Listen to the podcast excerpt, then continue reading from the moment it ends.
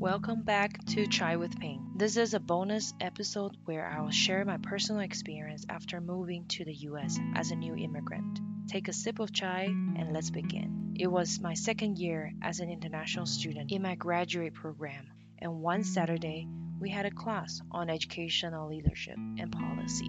I was sitting with a group of local educators having a conversation on a case study about a Korean American superintendent of a school district. She stepped into her term making some tough decisions about letting some poor performing teachers go.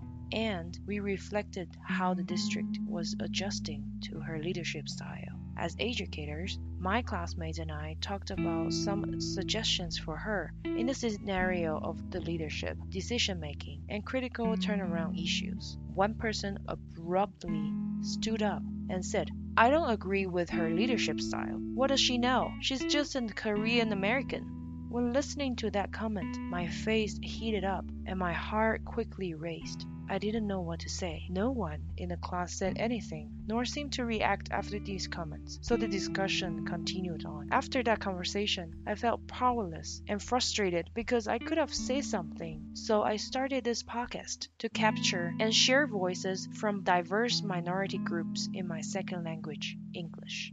I want to hear their voices, and I hope the world will too. And I believe I can make a difference starting with myself. I learned not to judge too quickly and to listen to understand. You can join me by listening to the stories on my podcast. Send me an email or voice message to let me know what you think.